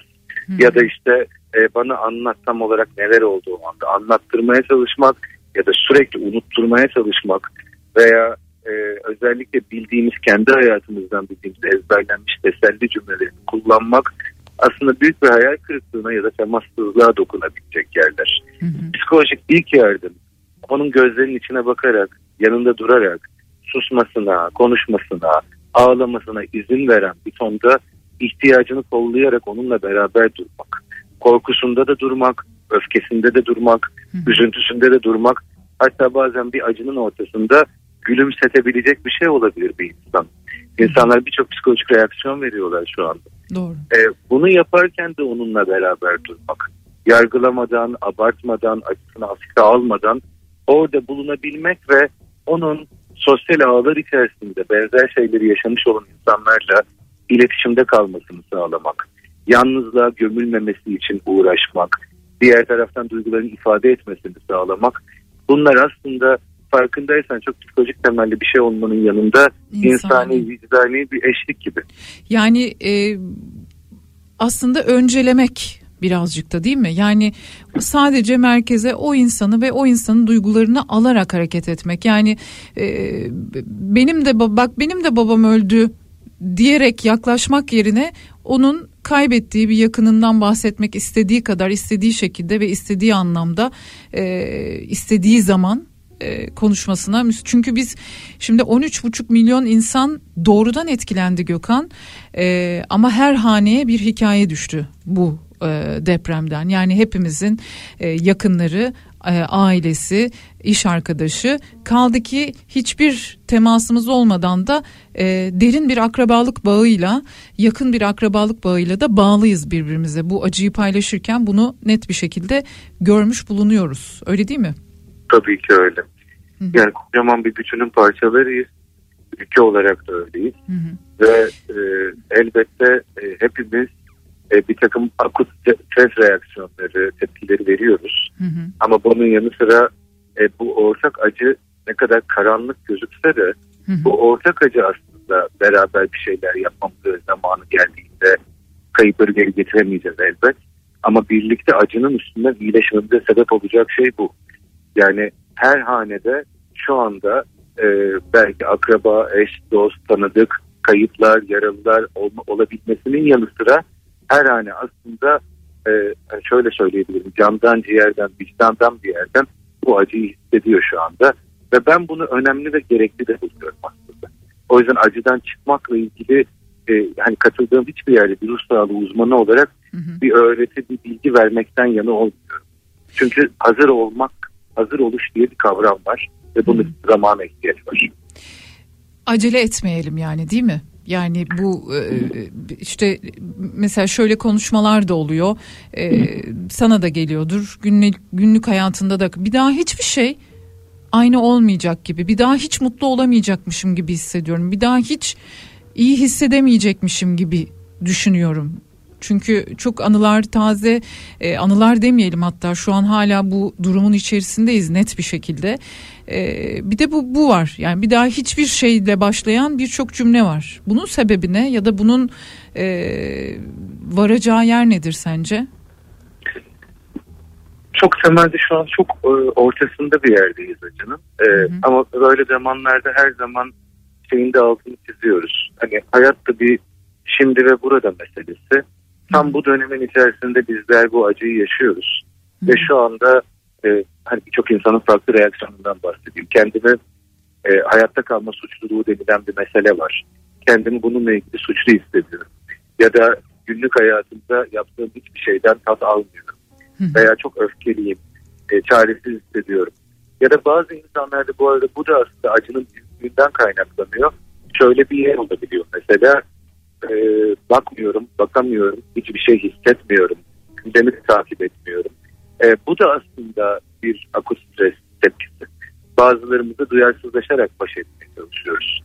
Dönemin içerisinde hepimiz kendi hikayemizde acıyı yaşama biçimimize göre tepkiler veriyoruz şu anda. Çünkü çoğumuz için aslında geçmişteki e, sıkıntılı meseleler, e, bastırılmış travmalar, ertelenmiş yaslar da canlandı. Bir kayıp gündemi var şu anda. Ama bir daha hiçbir şey eskisi gibi olmayacak mı? Eskisi gibi bu da tuzak bir kavram belki. Doğru. Ee, bu acının üstüne e, dönüşeceğiz hepimiz. Biz bunu Elbette. pandemide de yaşadık üstelik değil mi? Yani eskiye dönmek istiyorum, eskisi gibi olsun e, sorularını pandemide de yaşamıştık üstelik. Öyle orada da başka bir gündemle beraber yaşadık haklısın. Diğer taraftan hani bir yenisi başka türlüsü e, bir acının üstüne yeniden inşa edilen e, zaman içerisinde yasın aşamaları gibi farklı farklı geçişlerle beraber yeniden tabii ki kendi hayatlarımıza, toplumsal hayata e, dönebileceğimiz günler gelecek. Elbet güleceğiz yeniden. Elbet günlük hayatımıza devam edeceğiz. Elbette e, başka mutluluk, umut sebeplerimiz olacak hayatın içerisinde. Burayı kaybetmemek lazım. Ama zamana ihtiyacımız var. Yani ben orada şeyi de hep vurgulamaya çalışıyorum. Herkes kendi gücü yettiğince maddi, manevi destek veriyor şu anda. Çok ciddi bir destek sistemi oluştu. Ama bu destek sistemini biz günlük hayatlarımıza döndüğümüzde de doğru bir dengeyle sürdürmemiz lazım. Düşünün ki e, ağır bir kaza geçirdiniz e, ve bir hastaneye kaldırıldınız ve size ilk bir iki hafta boyunca çok ciddi iyileşmeniz için bir tedavi uygulandı. Sonra etrafınızdaki insanlar, refakatçiler, doktorlar, hemşireler ortadan kayboldu. Ve tedaviniz yarım bırakıldı. Ee, bu işte gerçek hayal kırıklığı ve acıyı çok fazla körükleyen bir şey. Bunu neden söylüyorum? Toplumca e, hepimizin günlük hayatlarımıza, rutinlerimize döndükten sonraki aşamalarda dahi o bölgeye bakmaya, o insanlara elimden geldiğince yanındayım mesajına, tedaviye, desteğe devam etmenin bir yolunu bulmamız lazım. En kötüsü kısa süreli, yığılmış, üstüne bir şekilde yığılmış destek ve sonra bütün desteğin geri çekilmesi kısmı.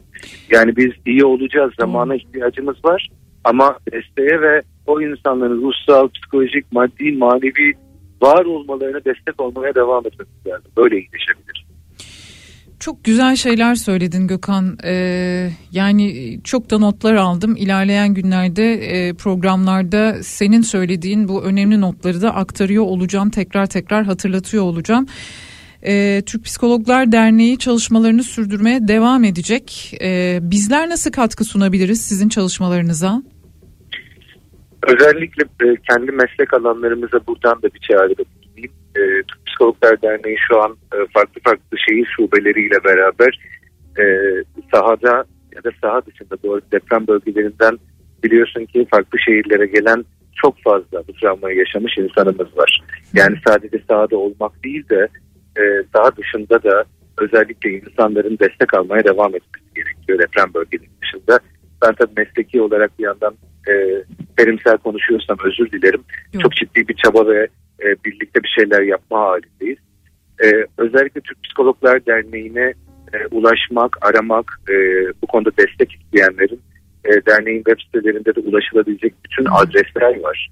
Diğer taraftan e, özellikle e, Aile ve Sosyal Hizmetler Bakanlığı da Türk Psikologlar Derneği ile bu süreçte beraber çalışıyor.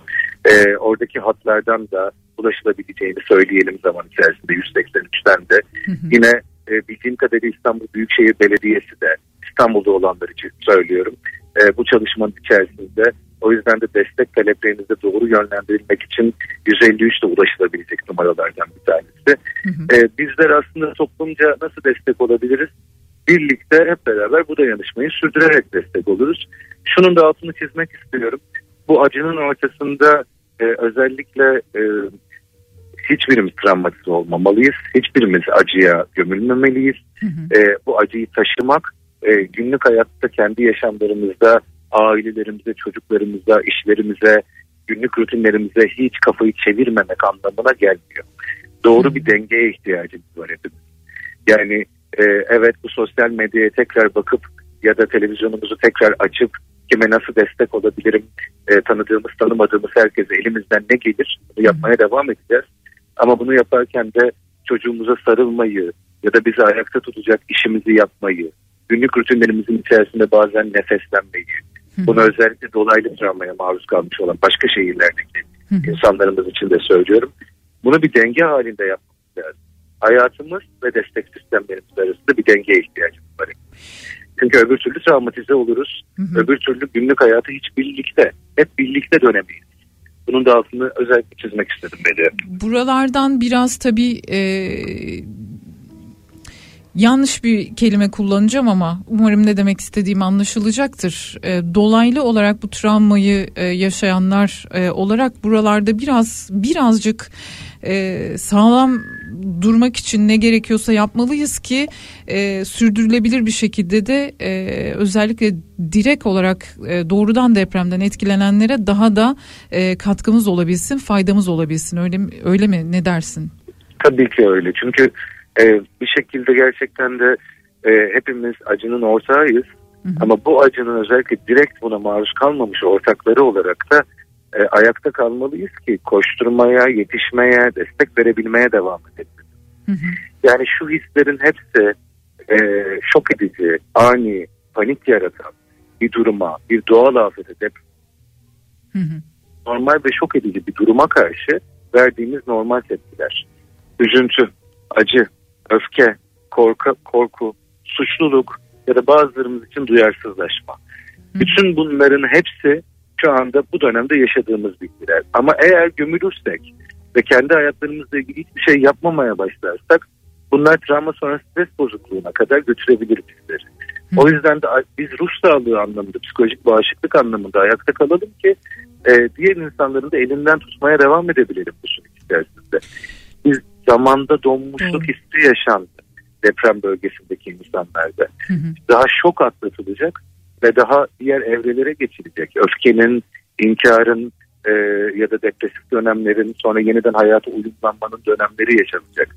E, bu sürecin içerisinde biz bu süreçlere gömülmemeliyiz ki o da ancak kendimize, hayatımıza, ailemize, işimize ve zaman ayırarak olur.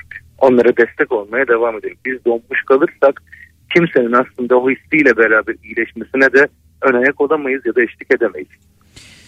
Çok haklısın Gökhan. Çok çok kıymetli bilgiler verdin. Çok değerli paylaşımlar yaptın. Çok teşekkür ediyorum bu yoğun çalışmanın içerisinde bize de vakit ayırdığın için, e, bu değerli fikirlerini bizimle paylaştığın için.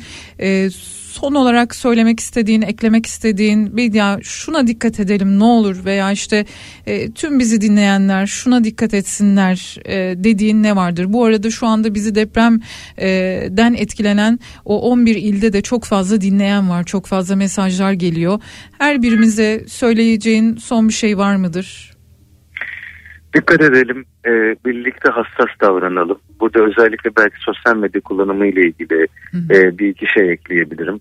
E, ilk günlerde e, özellikle koordinasyon merkezlerinde beraber çalıştığımız gönüllü ekiplerde yanlış bilgiler bizi çok oyaladı. Bazen bir hayatın kurtarılmasına ya da bazen bir yardımın doğru gitmesine e, çok ciddi e, yanlış bilgilerle e, insanların farklı farklı ruhsal sıkıntıları var belli ki. E, felaketle dalga geçenlerden e, sosyal medyada bir ilgi çekme çabasıyla beraber insanları yanlış yönlendirenlere kadar e, şu dönemde de ihtiyaç olacak doğru sosyal medya kullanımına. Yani özellikle bölgede birebir e, bu felaketi yaşamamış olanların e, bazen yukarıdan bakışları, bazen empatisiz cümleleri, e, bazen gerçekten şu an bu yazdığım şey ne işe yarayacak diye düşünmeden e, kendi fikrini ortaya koyduğu e, ya da bazen e, en çok acıyı ben çekiyorum ya da bu e, felaketin kahramanı benim ya da işte bu insanları en iyi ben anlıyorum başlıklı ya da içerikli paylaşımları e, özellikle bunu birebir yaşamış olan insanlara ya da yakınlarını kaybedenlere zarar veriyor. Çocukların görüntülerini paylaşmayalım. Tekrar rica Ya. ediyorum. Ya. E, mutlaka bazen enkazdan kurtarılan bir çocuğumuz hepimize umut veriyor. E, ama e, düşünün hayatınızın en zorlu, en yaralı, en sıkıntılı anı birileri tarafından fotoğraflanıyor ve ömür boyunca arşive kaydediliyor. Belki utanç duyacağınız, belki unutmak isteyeceğiniz, belki öfkeyle korkuyla hatırlayacağınız bir an durup durup karşınıza çıkartılıp duruyor. Bunu hiç kimse istemez. Bir çocuk çocuk hakkı gereği, unutulma hakkı gereği, insan hakkı gereği e, bugünkü dünyasında belki buna ses çıkartmaz. Hatta o mikrofonlara da konuşur. Ama uzun vadede ona çok büyük bir insan hakkı ihlaliyle yaklaştığımızı e, bilmemiz gerektiğini düşünüyorum. İnsanların acılarını e, yaşamadan kimse dramatize etmemeli. Of, E, birinci gün başladı o e, enkaz görüntüleri ya da çadır görüntülerinin altında dramatik müziklerle. Ya burada bizim amacımız ne? Hep beraber bunu düşünmemiz gerekiyor. Yani ben sayfamda bir şey paylaştığımda insanlara nasıl destek oluyorum? Kimin hangi ihtiyacını karşılıyorum? Yoksa kendi değer görme, etkileşim alma, ilgi alma ihtiyacımı mı karşılıyorum? Çok zarar verecek uzun vadede bütün bunlar. O yüzden de sosyal medya kullanımı ile ilgili belki bunun altını çizmek isterim. Ee, ve dayanışmada kalalım. Yani tabii ki e, medyaya bağlanmak istedim. Çünkü sürecin ilk gününden beri de biliyorum ekibinizin bir parçasıyım zaten. Evet. Birlikte bu dayanışmaya da katkı sağlayabilmeyi önemsiyorum. Ben e, farklı farklı ekipler gitti. Yine kendi bize düşen görevle, kendi ekibimiz olarak da pazar günü bölgede olacağım. E, herhangi bir, e, orada özellikle gözlem, destek ve temas için e, Hatay'da olacağız. Üç ayrı bölgede. O süreç içerisinde de bilgilendirmeyle ilgili elimden ne gelirse iletişimde olmak isterim sizinle. Çok teşekkür ederiz Gökhan. Ben teşekkür ederim. İyi yayınlar diliyorum. Hepimize sabır ve umut diliyorum. Teşekkürler. Eh, eh, uzman klinik psikolog Gökhan Çınar bizimle birlikteydi.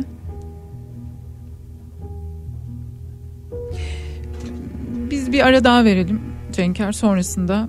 eh, sevgili Kafa Radyo dinleyicileri birazdan yine beraberiz. Eh, kısacık bir ara.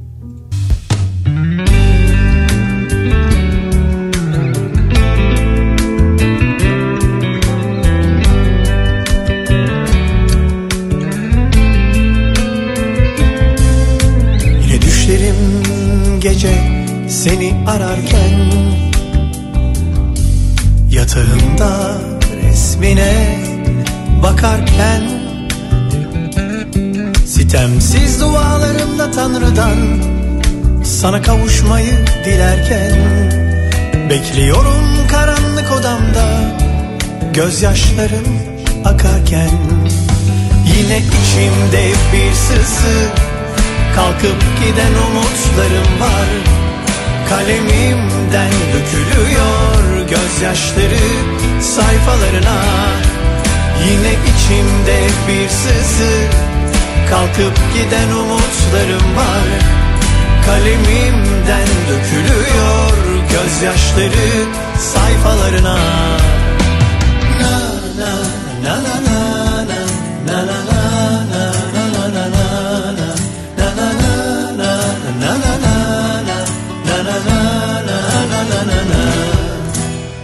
Düşlerim gece seni ararken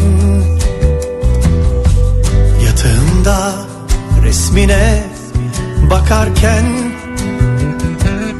Sitemsiz dualarımda Tanrı'dan Sana kavuşmayı dilerken Bekliyorum karanlık odamda Gözyaşlarım akarken Yine içimde bir sızı Kalkıp giden umutlarım var. Kalemimden dökülüyor gözyaşları sayfalarına. Yine içimde bir sızı Kalkıp giden umutlarım var. Kalemimden dökülüyor gözyaşları sayfalarına. Na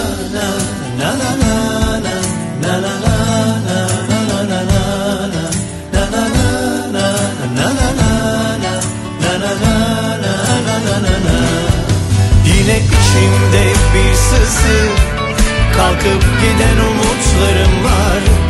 Kalemimden dökülüyor gözyaşları sayfalarına. Yine içimde bir sızı. Kalkıp giden umutlarım var. Kalemimden dökülüyor gözyaşları sayfalarına.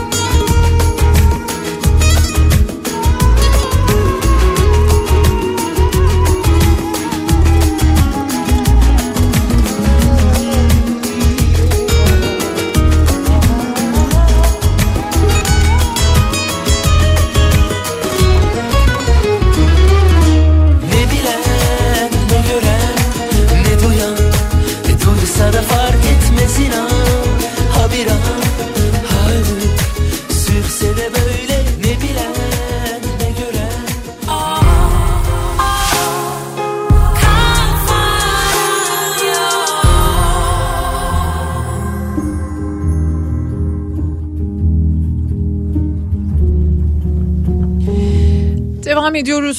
Saatlerimiz 11.45'i gösteriyor. Yaşadığımız, ülkece yaşadığımız büyük afetin 11. günündeyiz. Şimdi yeni e, bir açıklama var. Bu açıklamaya göre hayatını kaybedenlerin sayısı 36.187. Yaralıların sayısı ise 108.068 olarak açıklandı. Maalesef, maalesef, maalesef.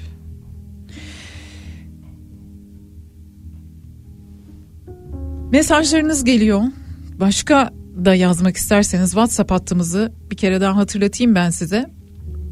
0532 172 52 32 ya da dilerseniz Instagram ya da Twitter'dan Bedia Ceylan Güzelce olarak bana doğrudan yazabilirsiniz. Duygularınızı, düşüncelerinizi, neyi paylaşmak istiyorsanız, neyi duyurmak istiyorsanız.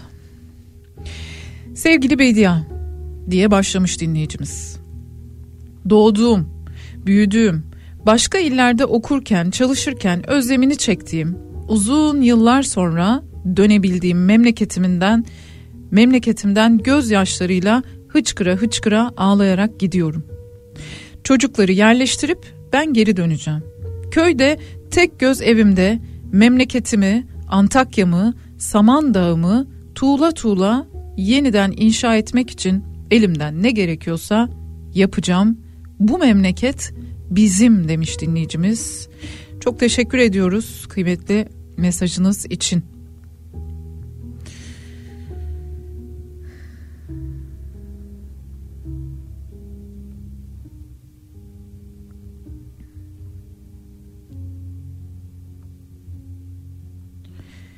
Sizlerden gelen mesajlarda çokça koruyucu aile olmak istiyoruz. Bunun için başvurduk diyenler oluyor.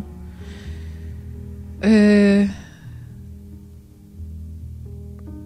bugün hem iletişim gözünden baktık. Bu 6 Şubat gününün sabahından itibaren başlayan bu afet yaşadığımız bu afet ve onun etrafında şekillenen hatalarla, doğrularla e, bazen canımızı yakan, bazen bize azıcık da olsa umut veren hikayelerle sizlere aktarmaya çalıştığımız ve iletişim kurarak bağımızı kuvvetlendirmeye çalıştığımız bu günleri birazcık konuştuk. Sonra bir e, psikiyatrist konuğum oldu.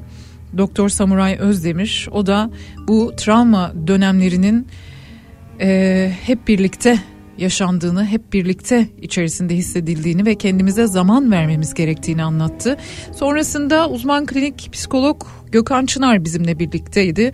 Türk Psikiyatri Derneği'nin çalışmalarından bahsettik. Bunun yanı sıra da özellikle sosyal medya kullanımına dair konulara değindik. E, bu travmayı yaşarken neler hissediyoruz, neler yaşanıyor?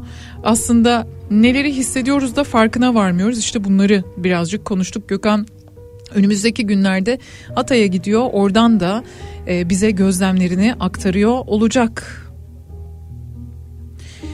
Yardımlar, şu toplanan yardım paraları ile ilgili çokça soru soruyorsunuz. Çokça yorum yapıyorsunuz.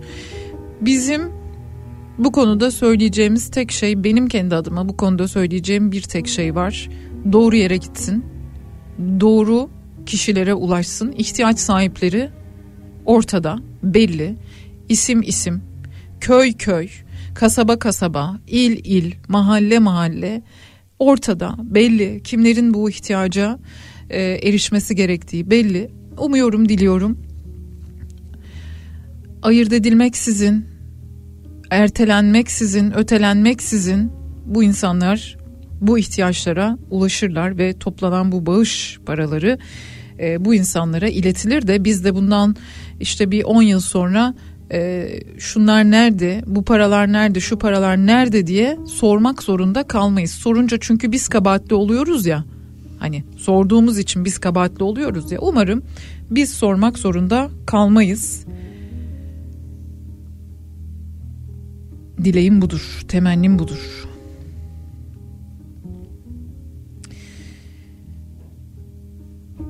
Kadim bir devlet disiplinine sahibiz ama iş bilmezler var diyor Herhalde kimleri kastettiğini hepimiz biliyoruz.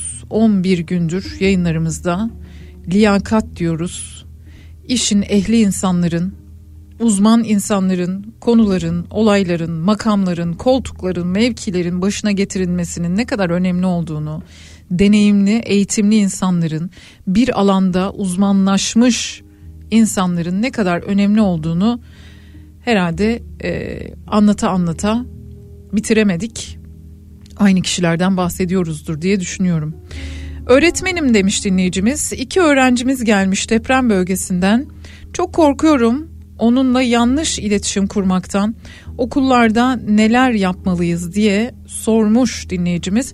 Türk Psikiyatri Derneği ve e, bu alanda çalışan doğru davranışları, doğru yönlendirmeleri nasıl yaptığı yapmamız gerektiğine dair çalışan e, derneklerin lütfen paylaşımlarını takip edin. Eğer paylaşımları yeterli bulmuyorsanız doğrudan e, Gökhan'ın söylediği gibi doğrudan müracaat edin. Aile e, Bakanlığı'na başvurun, Milli Eğitim Bakanlığı'na başvurun. Buralardan bir yardım almaya, bir destek almaya, en azından bu konu hakkında daha donanımlı hale gelmek için ne yapmak gerektiğiyle ilgili kendiniz de birçok şey okuyun ama bu oku, okuduklarınızın üzerine bir de resmi olarak yapılması gerekenler, yapılmaması gerekenler konusunda lütfen bilgilenin. En azından şu anda benim sıradan bir insan olarak söyleyebileceğim bunlar.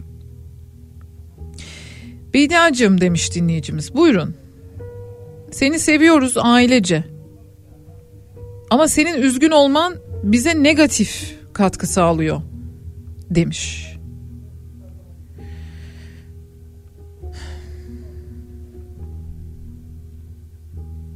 Yani bu negatiflik değil bu gerçekçilik. Bu gerçekçiliğin içerisinde birazcık birilerinin bir şeyleri söylemesi, hatırlatması defalarca gerekiyorsa anlatması gerekiyor. Elbette güzel şeylerden de bahsederiz. Elbette güzel şeylerden bahsetmek için sırada gelir. Teşekkür ediyorum mesajınıza. Eleştirinize de teşekkür ediyorum. Yavaş yavaş programın sonuna doğru geliyoruz. Ben bir teşekkür daha e, yapmak istiyorum. O teşekkür de e, Türkiye İş Bankası'na nezaketleri, zarafetleri, samimiyetleri, sevgileri, yardım yaparken bile onca kelimeye döküp her bir insan hayatının ne kadar önemli olduğunu tekrar tekrar hatırlatmaları nedeniyle ve elbette bu dayanışmanın içerisinde, bu yardımlaşmanın içerisinde katkı sunan, kumbarasındaki parayı da koyan, evindeki fazla yorganını da götürüp depremzedelere vermeye çalışan, bir köşede oturmuş ekmek yapmaya devam eden, bir köşede oturmuş haberleri izleyip gözyaşı döken herkese ama herkese tekrar tekrar teşekkür etmek lazım. Ne kadar teşekkür etsek azdır. Yarın sabah saat 10'da Türkiye'nin en kafa radyosunda ben Bediye Ceylan Güzelce yine sizlerle birlikte olacağım. Birazdan Salih burada. Ee, yine güncel gelişmeleri aktarmak üzere bu mikrofondan size sesleniyor olacak. Hoşçakalın.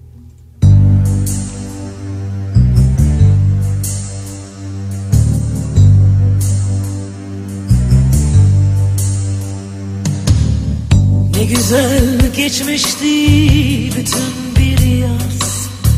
Başında kavak yerleri eser o yaş.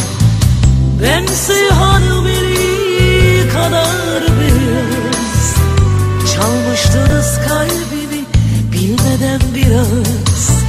Ben hanımeli kadar biraz. Çalmıştınız kalbimi bilmeden biraz